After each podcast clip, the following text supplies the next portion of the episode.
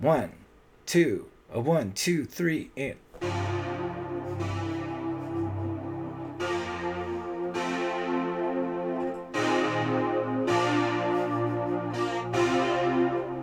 There was a man.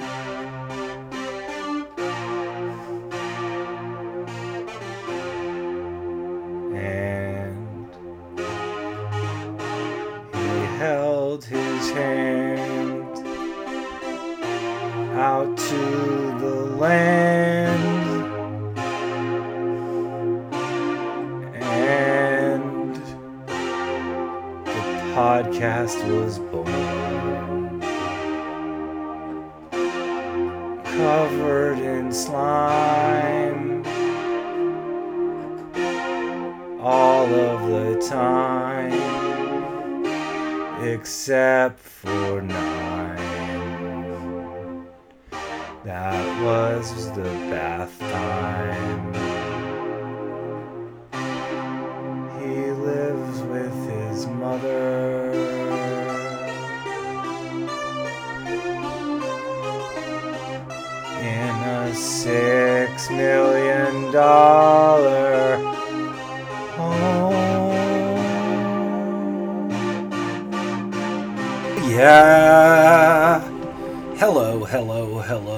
Welcome to Nick Flanagan Weekly Gripes Giving Edition. How are you doing? Oh my god. I've been sick all week. You can hear it in my voice right now. Um, Jesus. It just wouldn't let up. Uh, you know, my uncle uh, passed away last week. Day of the funeral, that's when I started feeling sick. And then uh, since then, it's just been a week of an up and down illness. And man, does that. Did it. It just really felt overwhelming. Uh, up until today, still today a little bit, but yesterday was the worst day. Welcome to Nick Flanagan Weekly. I'm Nick. I'm a comedian. I'm a, I'm a man. I'm a person. I. I'm from Toronto, and here I am in, in the heart of downtown Toronto podcasting for you. I spent two years away. But guess what? Today I renewed my passport, so looks like you'll be seeing me again. World. Uh, outside of Canada. I, uh, I I remember last year I went to New York. with A very special person for a very special cat sit, and uh, then when I was in line at customs, I saw, oh my god, my passport is expiring. Like the day after I come back, are they gonna let me in to the country? Because they always say, oh, if your passport's gonna expire soon, they will let you. They won't. Um, they won't let you into the country. They can refuse. So I was worried. I might have even told this story last year, but then I waltz into the place and they were on some sort of furlough uh, because I think tr- Trump had shut down government or something. So places like customs were less manned. And the guy's just like, yeah, we're not getting paid right now. Just go on through. Like, he did not care.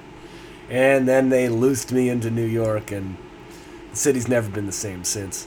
Let's just say Spider Man's mask got stolen. I stole Spider Man's mask. This town needs a superhero. Toronto needs a superhero. Oi! Every day, old pedestrians are getting mowed down by cars. Every day! I walk out into the city streets as a pedestrian. Cars are blazing around, running lights, turning into me. I'm sick of it. Gripes giving. It's American gripes giving. I mean, it's American Thanksgiving. Well, today it's Canadian gripes giving. I will give my gripes, and you'll like it. What's the option here with bad, like, like drivers who threaten you? If you like hit the side of their car, they want to fight you. Meanwhile, the stress they cause you from almost hitting you at least means they should have a little ding, you know? People are hitting old people and then just driving away. My grandmother was killed in a hit and run.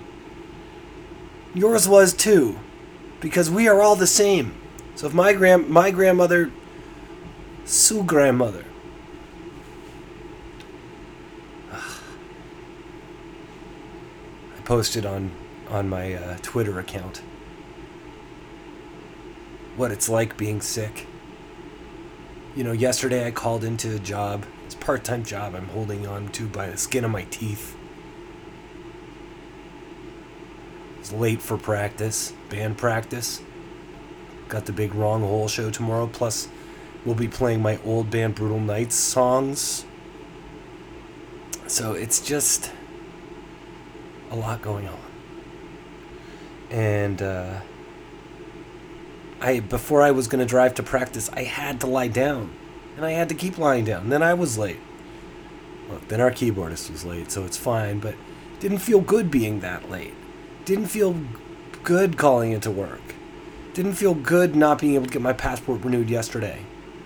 I then used this to strap, extrapolate how there are many things I've missed out, and how me not working when I'm sick somehow was a statement on who I am as a person.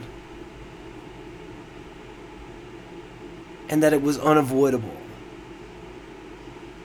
And then I got a humidifier for my room. Put that on, slept a lot better today. You know, you think I sound weird today. Yesterday it was just a no go. And now, even though there are things stressing me out, I don't feel quite as bad. But I wrote about it on Twitter, on the Nick Flan Weekly Twitter, and one of the first people to write me and say, "Hey, are you all right? Sounds like you're having a bit of a rough, rough patch." It was Sandra Shamas.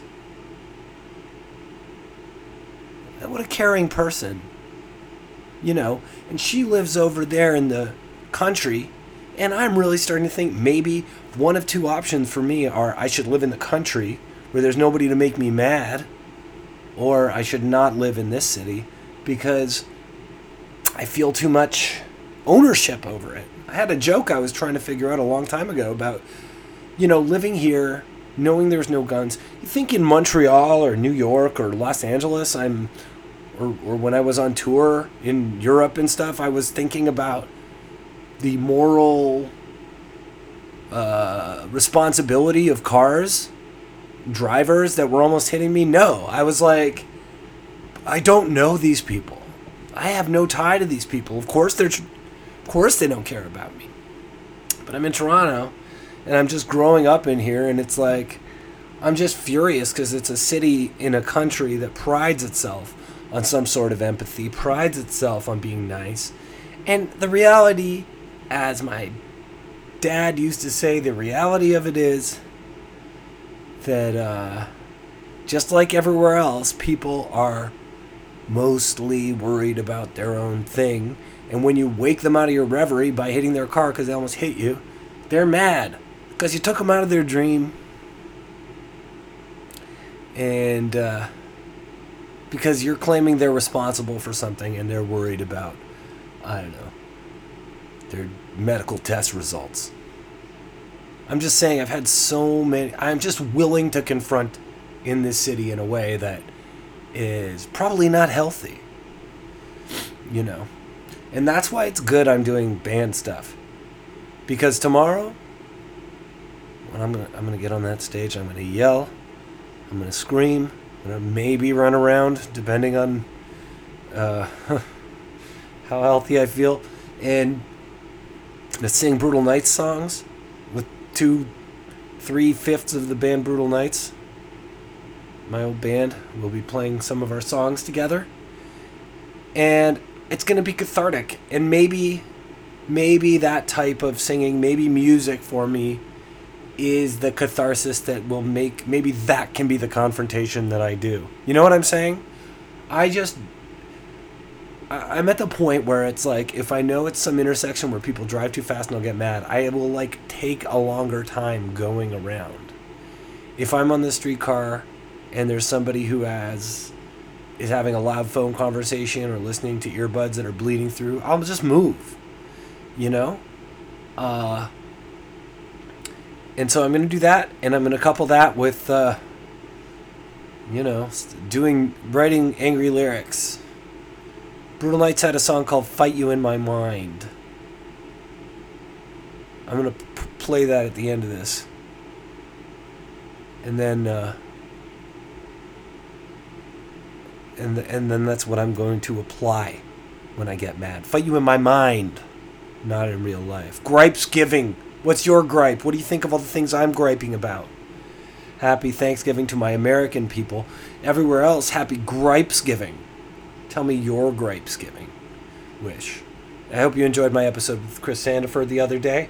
I hope you uh, are enjoying the podcast. I still love doing it. I still want to bring you more and more. Looking like Thursday is going to be a day where we always re- release an episode, hopefully, always release an interview. And I'll be posting other episodes around that. So I'm looking forward to being regular. Lots of fire. All right. You're the best. I congratulate you on being you. If you enjoy the podcast, Ko-fi.com slash Nick Flanagan, Patreon.com slash Nick Flanagan. Huge helps. We're going to add lots of perks over the Christmas times. And uh, I can really use the assist. It really helps when you um, uh, um, donate. And, and uh, yeah, co, ko-fi.com. That particular one gives you 100% of the donations. So you can be a monthly donor there too. So I love that website, that. Okay, I'll talk to you soon.